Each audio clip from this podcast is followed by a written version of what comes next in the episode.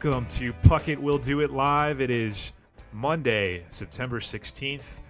My daughter turns one tomorrow. Happy birthday, honey. Uh, had to get that in there. Zach Pierce here, managing editor, Athletic Minnesota, joined as always by Dan Hayes, our incredible Twins beat writer who has spent the week in Cleveland where. Uh, Dan, I don't even know where to start, but what a crazy weekend that worked out pretty damn well for the Twins. Yeah, it absolutely did. And it, it, it's weird. It ends on. It feels like we've said this a couple times this year, where it's weird that it ends on a strange note where not everything went their way. They're probably disappointed to not get the victory with the game in reach on Sunday.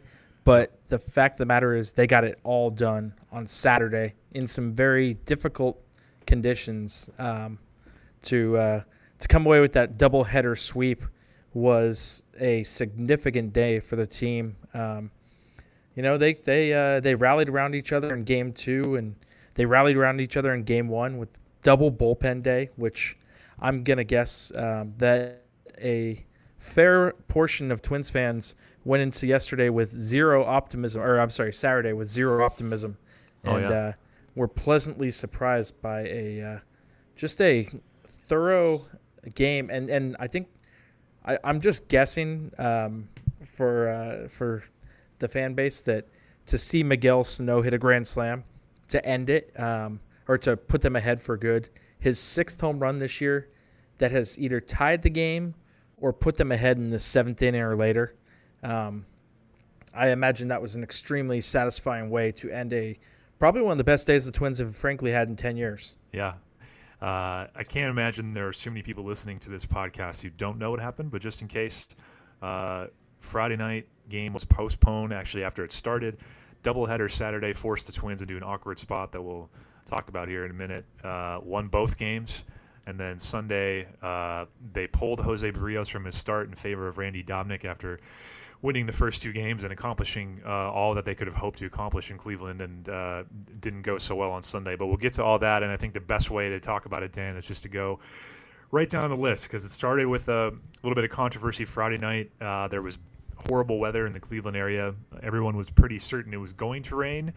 At some point, the question was when. Uh, they opted to start the game on time, and both teams opted to start it with their scheduled starting pitchers on the mound. Aaron Civale for the Indians and Jake Odorizzi for the Twins. It got two and a half innings in, tied at two. Bad rain came, and they opted to uh, to to postpone it, not to cancel it. Those are not the same thing, Dan. If you didn't know that, and, apparently uh, I did not. But yeah, uh, yes. um, postpone it until Monday. What it did cancel was Odorizzi and Civale's start because obviously after um, coming out and throwing whatever it was 30 40 some pitches in those first few innings um, neither was available to pitch on saturday the twins of course were already planning to have a bullpen game on saturday hurting as they are right now for starting pitching after the michael pineda suspension this then necessitated back-to-back bullpen games on saturday and it created uh, some controversy over how the Twins decided to use Jake Odorizzi, why they used him on Friday and not saved him for Saturday. And uh, Rocco did have an explanation that was kind of twofold to that. Dan, what was your uh, whole take on that whole situation? First, on let me just address postponement versus cancellation. um, we're in Cleveland, so it's actually rather fitting. Uh, too high, too high. What yeah. do you mean too high? Uh, who gives a shit? It's gone. The game was done. I don't care if it's postponed or cancellation. I apologize for not knowing the difference, but Jake Odorizzi was not coming back. Those stats were wiped off the books the game was gone. We so, should, anyways, uh, uh, we should say a reader pointed out in our story from that night that we had used cancellation when we meant postponement, and I think you used it twice. But there was one time when you were directly referring to the Civale versus Odorizzi matchup, which to me is right. still accurate because that was canceled. So I left that one and I changed the other one. But hey, sometimes editors miss stuff too. It's late at night. But anyway, continue. Yes, um, no, but it did leave them in an awkward situation, and and Jake Odorizzi was not Rocco Baldelli basically went with Jake Odorizzi because Jake Odorizzi flew to the um, Cleveland on Thursday, well ahead of the team. The team obviously played a late game that night. They didn't, I think, arrive. Um, the the rule is for the airplane uh, two hours after the final pitch, and the team the game ended I believe at 11:30 because that rain delay at home on on Thursday night against the Nationals. So team didn't even leave uh, Minneapolis until 1:30 in the morning. It's only an hour and 20 minute flight to Cleveland, but They mostly got in around 4, 4.30. Their bags were at their doors around 5 a.m. So mostly everybody goes to sleep at 5 a.m. Um, heading into the critical series uh, effort and, or series uh, with the, the Indians and Rocco Baldelli basically said, hey, I'm giving everybody the late day. And guys got in at 4.30, 4.45, basically to say, um, hey, we're, we're to take this get as much rest as we can and turn this around and, and get it going the right direction because obviously getting in and going to sleep at 5 a.m. before a critical series is far less than ideal. So he didn't want to go with that group. You know, if the Twins are going to go with a bullpen day on Friday versus on Saturday, they, they had the game, the bullpen day scheduled for Saturday already. So they knew they were going to do one day like that. And you know, logically, it totally makes sense to say we're going to use that bullpen day on on Friday instead because then we don't have to worry about losing any pitchers. The guys we're going to use are going to go two innings max, and Jake Odorizzi can go on Saturday. But but Baldelli said it. Look, everybody I would be using got in at five in the morning and went to bed at five in the morning. Jake Odorizzi is fresh, rested. They used Civale. They you know it, both teams went at it like this was a normal game, even with the weather coming. But but Jake Odorizzi was was pretty blunt about it afterwards. He was pissed. You know, he's been the the weather guy all season. He was disappointed not to face the Indians. Uh, gave up the two run lead in the first inning, but felt like he settled in in the second. And you know, uh, to get his chance wiped out bothered him definitely. Uh, but you know, I don't think it was more at his manager. I think it was more with the situation, just feeling frustrated because he knew what was ahead for them on Saturday with a double bullpen day at that point but he, he said it was pretty shitty. And uh, it makes for a good headline. Um, and it made for an awful lot of problems for Wes Johnson and Jeremy Hefner and Rocco Baldelli to kind of try to plan out uh, 18 innings of baseball on Saturday. Well, and the other thing that uh, Rocco Baldelli said about starting Odorizzi on Friday was that they all thought that they were going to get five innings in before that rain came, and turns out they were very, very wrong about that. Um, but so looked at from both of those two lenses. Um, tired pitchers, and then also the fact that you thought you were going to get an official game in, uh, the decision makes more sense. Obviously, if uh, if Baldelli had you know changed his plans and thrown a tired bullpen out there, and they got five innings in and they lost eight to two because their tired bullpen wasn't sharp. Um, that wouldn't look too good. so yeah. it's one of those one of those cases where any any decision you make, uh, if it doesn't work out, you know, the best case scenario uh, for how you intended, it's going to leave you open to criticism. And of course, the big part of the criticism was, oh shit, Odorizzi, one of the two reliable twin starters left right now. Uh, with apologies to Martin Perez, who has who's had some uh, some brighter spots lately, but um, is completely out of the mix now for the series, and we have back-to-back bullpen games on Saturday. And uh, I think we were all forgetting, Dan, that this Twins bullpen is pretty damn good right now, and it worked out yeah. pretty well. Yeah, they just had to get through their their starters in uh, in Devin yep. Smeltzer and, and Lewis Thorpe to to get to those guys, and both you know I know that Lewis Thorpe it didn't look uh, it didn't look good. I mean, it was that would not be aesthetically a pleasing start because he gave up five. But um, they needed both those guys to give them some outs, and they combined for 20 outs. And Smeltzer really got lucky uh, with the placement of uh, Carlos Santana's line drive. The defense and the, the strategic placement. Um, apparently against Carlos Santana was pretty much perfect this weekend because he hit more line drives um, at shortstop, at up the middle that found gloves. It was a very frustrating, especially Saturday day for him. And and Smeltzer gets that, you know, real quick first inning, real quick second inning, third inning runs into a little bit of issues.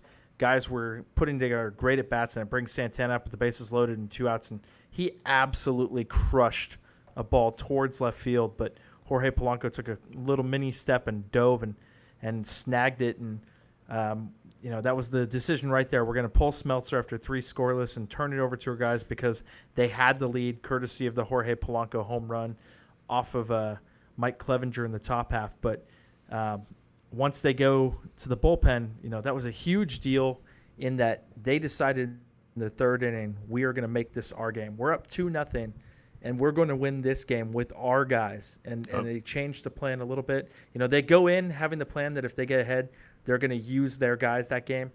To say we're going to use six innings of our guys, that's a huge gamble. Uh, but that's what, how good the Twins feel about the group they have right now. And I think if you paid close attention to the doubleheader, you can start to understand why. You see Zach Littell, who uh, had eight and two thirds scoreless against the Indians this year, including two yesterday.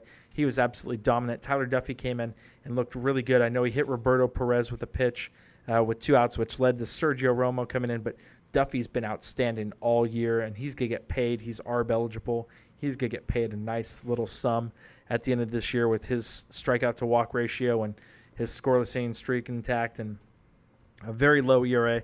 But then you go to, to Romo, and he gets two outs, and then, of course, Taylor Rogers comes in and got five and uh, pitched through a couple adverse conditions where I there was so much going on. I didn't even get into the game story, but you know the the missed call on the one-two strike to Yasiel yeah. Puig was such a it's a horrendous call. Puig, of course, comes back and and singles, and so all of a sudden the Indians have two on in the uh, eighth, and and down two nothing, and Rogers got out of it with a a big out there again. Uh, man, was it was it Luplow? I can't even remember who their fifth hitter was at that point, but they uh, they came back the next day and got two strikeouts in the ninth. Rogers was tremendous, even with his own error too. Um, he's just been so reliable. That was his twelfth multi-inning save of the season, and when you see that group string together, and that didn't include Trevor May, it didn't include uh, Brusdar Graterol, who's a new name, obviously but you see what they were able to do and the way they were able to keep that lead intact for six innings. Um, you you start to understand this bullpen has a real good shot at at being effective in October because the nightcap was just as good. You know they they fall behind early five to two, but rally back into it and and whether it was Graterol, whether it was Trevor May with two innings, uh, both those guys were outstanding.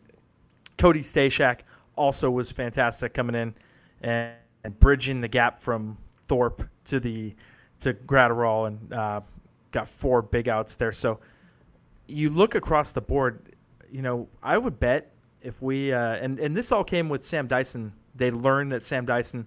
I'm gonna guess Sam Dyson doesn't pitch again this season um, after what they like found it. out. For, yeah, uh, he had an MR arthrogram, which is close to a MRI, but they put dye in your shoulder. And uh, I know he has a sprain in the shoulder and is going to see Dr. Neil ElAttrache next Monday, the 23rd. And that's never good news. So you you, you look at this, Dr. Neil ElAttrache, where seasons go to end. Yes, they do. And uh, that's where Byron Buxton's season came to an end. Uh, surgery last week. But anyways, not a big when you think guy, about the honest. fact that I don't think any fans are fans of Dr. Neil. Maybe I wonder if he has some groupies. That'd be pretty cool. Uh, but anyways, when you consider that Dyson, the guy that they went out to acquire and probably the best reliever traded um, at the deadline as far as win percentage added goes, um, he's out probably for the season. The team was able to put up 18 innings, allowed five runs. Uh, that was all Thorpe, and really um, he really only just had the one really bad inning, the 41 pitch first inning. I know he gave up a couple home runs after that, but you look at how they piece that together, even without Dyson, it says a lot about what the Twins should be thinking as far as October because that group is so much deeper. Brusdar Graterol pumped seven fastballs in excess of 100 miles an hour, not the rounded up to 100, but um, averaged 99.8 with his two seam. So in the rounded up world, he averaged 100 with his uh, 13 two seam fastballs. I mean, the the team is in very good shape with its bullpen, I think, right now, and and that says a whole lot. I mean, it really worked out very well for them, uh, especially with taking that gamble in Game One and and uh, beating Mike Clevinger for the first time since uh, that was his first loss since June 28th. Yeah, you touched on it uh, a little bit, Dan. But nine total pitchers used in those two games on Saturday. Only one of them allowed runs. It was Lewis Thorpe's five. But that first game, you, you could you could see what was happening as it was happening. Uh, Smeltzer gets through those three innings, and um, you know I, I wonder how different this series is if that uh, Santana liner has a little bit more hook on it and gets into left field and ties the game there in the third, but it didn't. Polanco with the great catch, Smeltzer escapes scoreless. Twins are winning thanks to the Polanco homer. They put Zach Littell out there. He gets two innings. And at that point, you're five innings deep. You have a two run lead. And you could clearly tell that Baldelli was like, this is the one we need to win. Yep. Uh, when Duffey went Romo, went Rogers, and both Duffey and Rogers went uh, one and two thirds. All five of the pitchers in that game gave up one hit each. That's it. Uh, Ten strikeouts, sorry, nine strikeouts and one walk. Just a phenomenal game. The kind of, I mean, the bullpen outpitched Mike Clevinger, which is crazy. But the the the one mistake to Jorge Polanco that he uh, not only wishes he could have back, but um, probably wishes he never had to face Polanco, given his comments after the game down that were quite interesting. yeah. Um, first, let me just apologize to everyone. Uh, I wrote until four in the morning on uh, Eastern Standard Time on uh, Saturday night after the doubleheader to uh, put out the story on on the doubleheader. So I am totally out of it right now. This is uh, not my best performance, but um, you're too um, hard on yourself. Keep going. There's gonna be some rambling.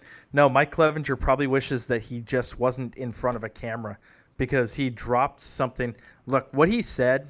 Uh, players think this kind of stuff all the time. Sure. Nobody has the audacity to stand in front of a camera and say it and he did. He said the question was, uh, he was asked, "Were you surprised by the Polanco home run?" And because I guess uh, Zach Meisel, our great athletic Indians writer, asked him because he saw him make kind of a face when the ball went out, and it, it did just get out in right center. Uh, I think it was a 375 foot home run, but uh, basically Clevinger's response was, uh, you know, after what happened last year, are you surprised? No. and it was like, whoa, wait a minute, whoa, did he just say? And and he quickly probably realized what he did, and just Re- referring to Polanco's uh, 80 game steroid right. suspension, of course. Exactly. I mean, Jorge Polanco was suspended for the starter last year, and that kind of stuff. You know, guys question that stuff, and um, but it was stunning that he said it in front of a camera and and you know it's in between games and doubleheaders are kind of strange your access is limited. We don't find out about it until well after it happened. And uh, it was basically post game of game two i went down to the indians side to make sure just to see what he meant with it. And i wanted to i wanted to see if he really meant what he clearly sounded like he was saying because a lot of people on the twin side were very unhappy, and they don't think that he was sugarcoating it at all. They were, they were pretty sure that he was saying what he was saying, and and so I went up to him. I said, "Hey, I just want to check with you. What did you mean when you said this?" And and he said basically he was making a witty comment, and he was he's a competitor, and Polanco's uh, you know having a good year, and he's really been improving these past two years, and you know it was just a witty comment. And I said, "Okay, but are you comfortable with the fact that people are insinuating that you said this is you're tying this into his PED usage. And basically, at that point, he took the opportunity to kind of double down and said, um, you know, look, I don't care what people want to insinuate. Uh, you know, basically, you Google it they, if you yeah, you can Google it and find out if you if you don't already know that he was suspended for PEDs, you can Google it and find out. So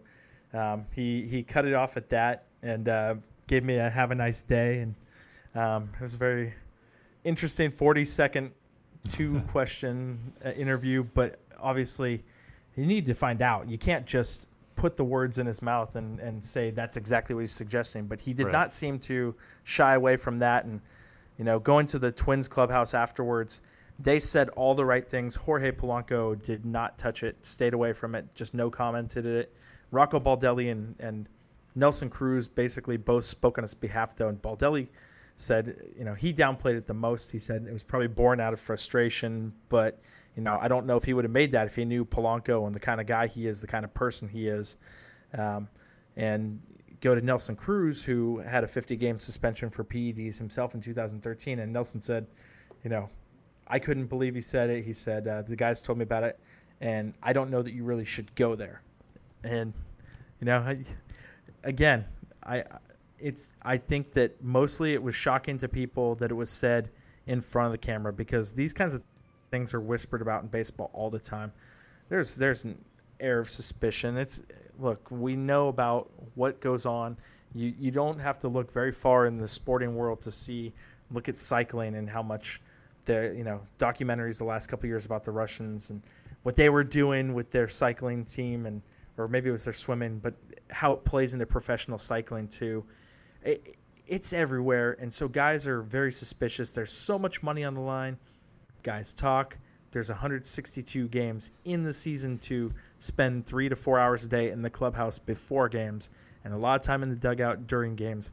There's always chatter, but for him to say it, for Clevinger to say it in front of the camera was was definitely eye opening to the Twins. And you know, publicly they said the right things. Privately, they were pissed off.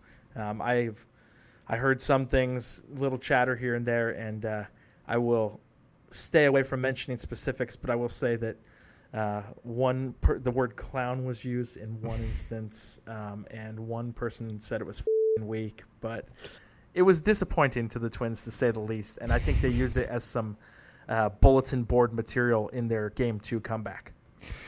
I got I got to be honest. I have no problem with him saying it. I, I, I it has to piss you off if you're clean and you're watching guys come back from stuff like that and having that knowledge in the back of your head of what they did. And then especially uh, obviously heat of the moment you know you lost the game because that guy hit a home run. You also lost the game because your team couldn't do shit against the twins bullpen. But I understand in the heat of the moment. I was a little surprised that he oh totally. that he took the opportunity to double down on it when you asked him about it, or, or seemingly double down on it when you asked him about it. But uh, this is a rivalry. It's intense. Obviously, Cleveland uh, has been the class of the division for a few years now, and they are they were losing their grip uh, at the end of that doubleheader, and still are losing their grip at this point. But I, I get it. Yeah, and, and, and I will say out. I was I was glad to have the chance to ask him, and he gave me my chance to ask two questions. I don't think we're going to be friends, but I don't think that uh, I, I you know, I mean, you did the right a, thing to ask him and to give him a chance to backtrack or clarify right. or whatever. He, he gave me the do, opportunity, so. which was all yeah. that you could ask in a reporter's uh, situation. So, so, but yeah, it, it is a frustrating day, and that suspicion, the Twins, they have a couple guys with it. I mean, you have, you have. Uh, I can't remember what the specific wording was on Eddie Rosario's minor league suspension, but I believe that was a, a drug of use or something along that lines. Um, you know, he has something. You know, Pineda just got suspended 60 games for using something on the banned substance list.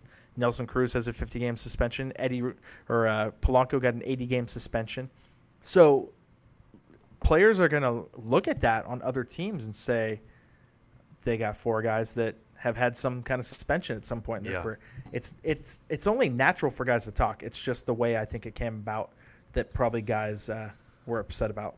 And I'm sure it's exacerbated by the home run record and the fact that you know it's an easy way to kind of snicker about it and draw draw a connection that uh, you know may or may not be there. But certainly, I, I think that you know Clevinger's face said a lot when that home run went over the fence, and his words said a little bit more. But uh, the Twins were always going to have bullpen versus Clevinger on Saturday. That was always on the schedule. And what Friday's rainout did was it added a bullpen versus bullpen game uh, onto the docket, which worked out also for the Twins, although it didn't look like it was working out early on. Lewis Thorpe gave up those five runs. And I think, again, you saw the wheels turning in the Wes Johnson, Rocco Baldelli brain trust in terms of that game felt like it was getting out of reach they'd already used all their big, uh, you know, bullpen assets in game one, or most of them anyway, so they weren't going to go back to those guys just a few hours later. But then Cody Stashak gives them an inning and a third scoreless. Brusdar Graterol gives them two innings scoreless, and then seemingly out of nowhere, the Twins erupt in the eighth inning. The huge slam from Miguel Sano. They take that 9-5 lead, and, and oh, by the way, who was still in the bullpen ready to go? Trevor May. Two innings, no hits, one strikeout, shut the door on the Indians, and at the end of the day, uh, it was such a turnaround from what was expected or from what Twins fans feared. Uh, we went into this weekend, Dan. I think on our last show we talked about you win one game, it's not a disaster. That was kind of our expectation. Right. Like just find a way to win one game, and then they have that Friday rainout happen. They lose Odorizzi, and they still come back and win both games on Saturday, and that has such an effect on everything that Rocco Baldelli actually changed his plan starter for Sunday, taking Jose Berrios out and putting in Randy Dobnak, which that was then the next thing to sort of uh, raised some fan eyebrows why they were taking their ace off the mound with a chance to really go for the jugular. What was your take on that whole situation and your thoughts on that move? Oh, they definitely changed the lineup too. That was the C lineup right, right. on yeah. on Sunday. really disappointed too because LaMonte Wade hit a home run to give them the four-two yeah. lead, and it looked like the yep. Twins were going to win. And my lead at that point was I apologize to everyone here, but C lineup question mark. See you later. Oh, God. oh, that was terrible. Yeah, uh, it was. I actually had that on paper, and I showed that to to Phil Miller for the Star Tribune. He's like, "People pay for that." Uh, yeah. How do you have a job? so, uh, it was they. They basically they knew what they had done. They'd done. They put themselves in great position. And and look, people are having trouble with it because I saw LaVelle tweet out the lineup, and it's like I'm gonna just step out of the room right now. And then you look at the replies to it, and and everybody's just furious about it. It's like, okay, look, you I totally get that in in one respect. You want them to step on the Indians' throats and finish this right here and now, and the magic number would be seven with the victory, and the lead would have been six and a half. I think that's right. Uh, instead, it's four and a half, but would have been a seven-game lead in the loss column. Um, it, it would have been huge, but they have been managing for the big picture all season. They've been in rest and recovery. We talked about this all year, and they've done it recently. And they it's why they were able to pull off a bullpen day with such execution, which is such a high level of execution on Saturday. You know, people were pretty pissed off on Thursday night when Kohl Stewart was brought in, and Kohl Stewart has struggled this year and was brought in in a six-three game and then allowed to struggle some more. Yep. And the the Nationals blew that game open, but because Kohl Stewart got those six outs, it kept guys.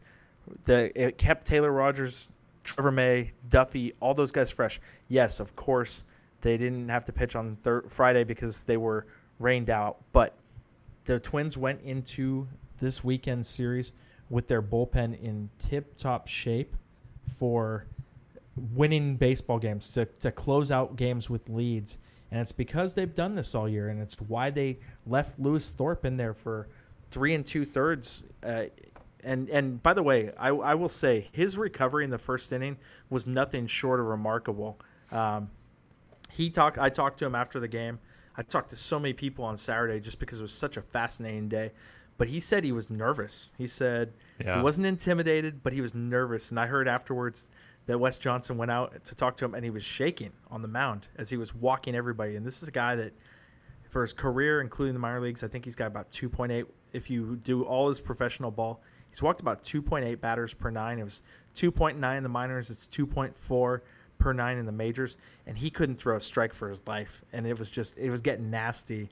And all of a sudden he turns it around and he gives up the two runs to get give the lead back but turned it around and struck out three in a row and got out of it after Kevin Plawecki almost hit a grand slam that would have just this place would have erupted.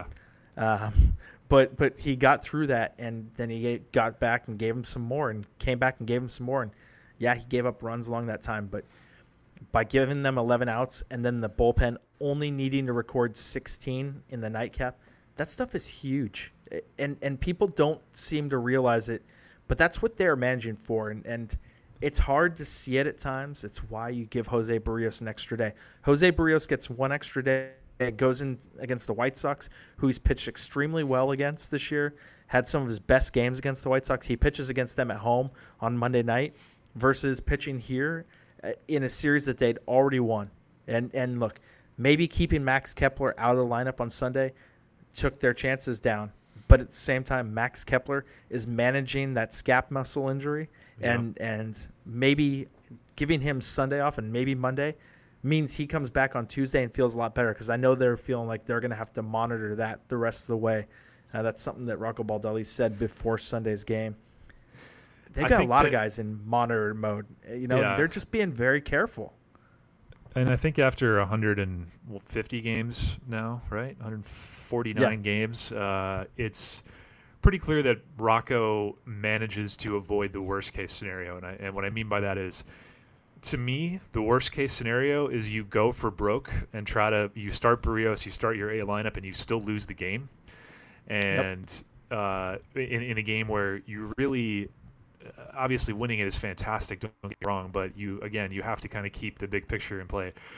If you want to play the you know if I had told you game for a minute, if I had told you on Friday morning that the Twins would win two of these three games, oh, and they didn't even have to use Jose Berrios and he gets to start Monday now, you would have said, I don't know how the hell that happened, but I'll take it. now, of course, because of the way it went down, it seems like the Twins limped their way out of town and didn't didn't go for the jugular, and they didn't. That's true, but they still were 11 outs away from winning that game, and I, I got to say, like they lost that game because of their A players, not because of uh, uh, the guys that were filling in lineup spots. Right. I mean, Do- Dobnak uh, gave up the two first. Dobnak inning- was great. yeah, gave up the two first inning runs, but then was on lockdown. Uh, LaMonte Wade had the huge homer to give him the lead in the sixth, but it was the errors, two from Schoop, one officially from Rosario, but that horrible misplay in the bottom of the sixth that kind of, uh, like I tweeted earlier, I would have loved to have seen how that inning would have played out if he would have just caught Fernando that ball. Romero was dealing, man. He was he until that derailed. until that double, and then it just fell apart. So, and then Yeah. people and people are also, you know, the why bring in Romero there? Why not go to some of the uh, some of the more reliable relievers who pitched earlier on, in the Saturday game? And again, you, you look at well, Duffey had uh, get, gone extended innings, Rogers had gone extended innings. We've yeah, seen what's happened all in the four past. of their guys got Yeah. Duffey, Rogers, May, and Littell minimum five pit outs each on Saturday. In in any case, if we were talking about just a regular one game and and they all got those amount of outs on, you would not expect them to pitch the next day. So the idea Right. that they would be available the next day after that, no way. Uh, you just that's not the way that this team plays. It, and I don't think that's going to be the case in the postseason. I think that we'll see a different way of usage from them. I, I think the Twins will be a lot more push it. But I, I mean, you just have to believe that with the way they've managed Taylor Rogers this year. But I also am am certain that when they have the big picture to look at right now, and they still have 13 games on the schedule, they are looking at it that way. There's not two day, you know, it's not like we're talking about them having game one and game two, and then a day off in between till game three. This is there are seven more games to go right now, and they still need a combination of nine Twins victories and Indians losses to clinch the division. So Yeah. yes, it sucks they didn't go after it on Sunday, but they were in it the whole way. And like you said, Eddie Rosario. Uh, first of all, Fernando Romero looked great for that first part, and he's looked pretty sharp since he came back. What you know, he strikes out Puig to start it. That was a catchable fly ball off of the bat of of Kipnis, and and I asked Rosario after the game on Sunday if if it was difficult because it's a, a off the bat of a lefty and it's tailing, and he said no. He's he basically said that concentration was not there on that play. He said that play is not too difficult. You need more concentration and to do a better job in the outfield to see the ball and play to catch the ball. Sometimes you can't catch it. So basically, he was just saying, "Look, sometimes shit happens, man." Um, and and that's what I knew he was gonna say, and it's fine. That happens. He hit two home runs in the game. Yes, I was going to say to be to be fair, he he made up for it a little bit a on great, offense. yeah, he did. But he also had the first inning error. Um, the you know Schoop had Fernando Romero was snake bitten. He he walked the one. There's no question that's on him. But he strikes out Puig. He gives up the double to Kipnis. Um, he walked whoever batted after Kipnis. I think you know comes back and gets a ground ball to the right side, and Jonathan Schoop boots a out at first base, and the run scores. And it's like Yeah. all of a sudden, you know, Fernando Romero's out of the game. Kyle Gibson's in and gives up the three-run bomb to Roberto Perez. Um, and the game was it wasn't totally over. The defense added another gem for Gibson the next inning, where it's a Oh, inning-ending gosh, double yeah. play, just a clear double play, and Jonathan Schoop flat out dropped it. And Rocco Baldelli said it afterwards. Look, there were some bad plays. None of the plays were like fluky plays. Those are all plays we're going to make most of the time. I think he didn't say it. He didn't. It wasn't even brought up because I don't think he would have wanted to make an excuse. But you wonder if yesterday's long day played a role. It doesn't matter. They played like crap on Sunday, and they still were in the game. They were within a swing, but the defense needs to be much better. There's nothing needs to be said uh, about that differently. But you know, Romero was a good choice there, in my opinion, and and had the stuff to get through that with the lead, and his defense failed him. Um, Dobnak gave up two runs, and his defense failed him, and one of those was earned, and one was unearned. But Dobnak was definitely uh, could have got through that first inning with a run allowed maximum, and maybe even unscathed. Uh, defense really hurt them on Sunday, and that's really what it came down to.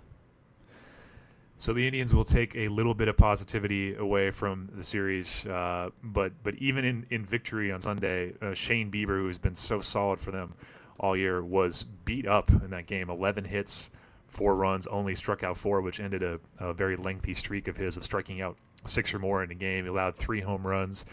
So uh, Clevinger was sharp, but Bieber certainly not quite there for Cleveland.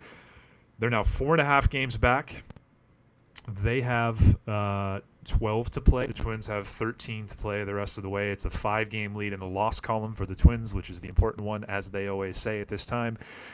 Last homestand of the year coming up for the Twins uh, Chicago and then Detroit. Kansas right? City. Kansas, Kansas, City for four, and then at Detroit and at Kansas City to end it. Cleveland, a little tougher. They've got Detroit at home. They have the Phillies at home, who are hanging on the fringes of the NL wildcard race. Uh, then they travel to Chicago to face the White Sox, and then a season-ending series against uh, producer Adams Nationals, which I hope the Twins will not need to worry about by that point. But uh, who knows? It is. Do you want a fun fact I just learned, by the way, real quick? Yes, I would love to.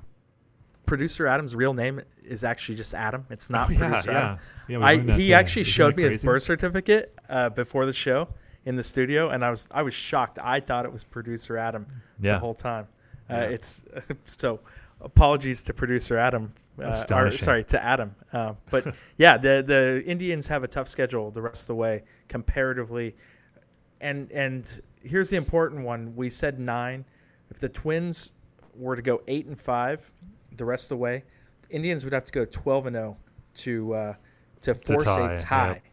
So the the Indians are in a good spot. I mean, the Twins are in a good spot, and and that's why you're managed uh, the way they are, and and given days off like that, you know, it was Max Kepler played both games of doubleheader on Saturday. That was kind of surprising to me. After the game one victory, I kind of thought they weren't, and he came back and he was in there and scored the tie and run on the Jorge Polanco uh, double off the wall. And uh, Jorge Polanco had an outstanding day Saturday, by the way, and he had a pinch hit on Sunday. I think he went five for ten in the series, but he went four for eight. I mean, are you surprised after last year? I, I'm a little. hey, hey, hey. Uh, sorry, but he uh, really made sorry. some great defensive plays too. He just had an all-around spectacular day on Saturday, and I'm, I am very positive that the Twins players were very happy to have him be the guy that had the game time double in the nightcap. They had that's one other aspect of this. Uh, I mentioned the bulletin board material. Dude, how how crazy is it to give the team you're chasing bulletin board material when nobody has it. anything to do but sit around for three hours waiting in between games? Yeah, like that yeah. popped up, and I know it made its way around because I heard after the fact uh, that that you know some of the coaches had it and they made they didn't post it they didn't but i'm sure the people watched that video on their phones it is not. It, there was indisputable evidence to throw out there, and you do that with a team that leads the league, or you know, as of Sunday, they uh, are back in front in the home run race. They have 287. The Yankees have 286. They're second in the league in runs, and you're giving them motivation to win game two. I, I not the uh, wisest of, of plays in the uh, the playbook. The magic number is nine, and the combination of Twins wins and Cleveland losses totaling that number. And the AL Central is the Twins for the first time since 2010. It's possible that it could happen on this homestand. Seven games, White Sox and Royals. They'd obviously need a little help from Cleveland's opponents and would need to have a very good homestand to make that possible. But uh, given everything that's happened for this team this year, trying to get this thing wrapped up as soon as possible to give themselves maybe you know five days or even a full week to uh, to rest some guys ahead of um, either the Yankees or Astros matchup in the ALDS would be huge. Uh, especially because I don't think this team really needs to worry about trying to move up in the standings and get home field advantage since they play so much better on the right. road. But uh, that's where we're at. Berrios, Perez, and Gibson are the scheduled starters this week. Although no, actually that got pushed. changed. It is uh, already changed. Okay. Yeah, Odorizzi pitches Wednesday. So the Twins, and that's okay. another reason why they managed him. So now they have really arguably their three best starting pitchers going against the White Sox at home. And the White Sox are the toughest team they will play the rest of the way in the regular season. So they are set up well for this this home stand. And I, you know, whether Gibson goes on Thursday or Friday, he went Sunday in relief, obviously. I would suspect maybe he goes on Friday against the Royals, and that Thursday against the Royals they did a bullpen game. Yeah. Um, maybe Dobnak, or not maybe Dobnak, uh, maybe Smeltzer or Lewis Thorpe would go there, but you know they're they're in good position. Um, and Marwin Gonzalez took batting practice for the second time on the weekend on Sunday morning, and he's very close. If he's not in the lineup on Monday, I, I, wouldn't be surprised if he's in the lineup on Monday. He I would be thinking Tuesday at the latest, just the way Rocco Baldelli talked about it. They're not giving away any secrets, but they're in fairly good shape here and clinching early and giving themselves five days, four days, because you get a couple days after the end of the season if you win the division. And the season ends the 29th. The division playoff series doesn't begin until October 4th. You could possibly give all these guys seven, eight days of rest. That would be huge for Jorge Polanco, for Max Kepler, for Nelson Cruz, you know, across the board. You worry about the layoff, but the other teams got to have that kind of layoff too, so you don't worry about it that much. And um, yeah, so getting it done early is, is a good thing for the Twins if they can. We will be back with you on Thursday. Thank you, as always, Poodle Nation, for listening. Thank you, producer Adam, for making it sound good, or just Adam for making it sound good. Dan, any final thoughts? No, I'm, I'm tapped out. That's right. 4 a.m. brain. See you Thursday, everybody.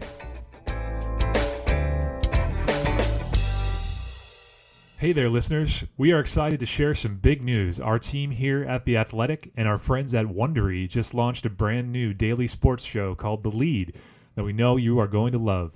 The Lead is the first daily sports news podcast that will cover everything from the world stage to the hometown.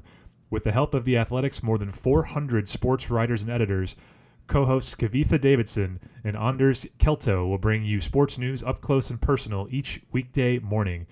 You're about to hear a preview of The Lead. Subscribe to The Lead on Apple Podcasts or wherever you're listening right now so you don't miss an episode. There's also a link in the episode notes that will take you there. And check out theathletic.com slash The Lead to read stories featured on The Lead.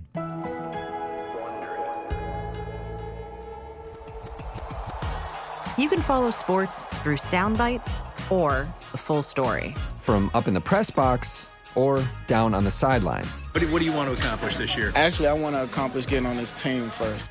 This fall, a new daily podcast brings you closer to the sports stories that matter. Stories about players. A guy like Zion just represents that hope of the failures of the past don't matter because we've got this guy now. That's the buzzer. Oh, he knocks it down. Stories about hometowns. You will see hundreds of people wearing number 32 Simpson jerseys uh, in the stands on Sunday afternoons for a Bills home game. And stories about the teams you love. This was the first chance for all those baseball fans to see their guy. From The Athletic, home to the best storytelling in sports. And Wondery, the company behind Sports Wars and Gladiator. I'm Kavitha Davidson. And I'm Anders Kelto. Introducing The Lead. Go beyond the box score five days a week. This isn't a story where you go to some place and interview the athlete and go home. It stays with you. Are you kidding? I have never seen anything like that. The lead premieres September 16th on Apple Podcasts or wherever you're listening right now. Oh, the Lead. Sports up close. Hey, hey, I need some more of that.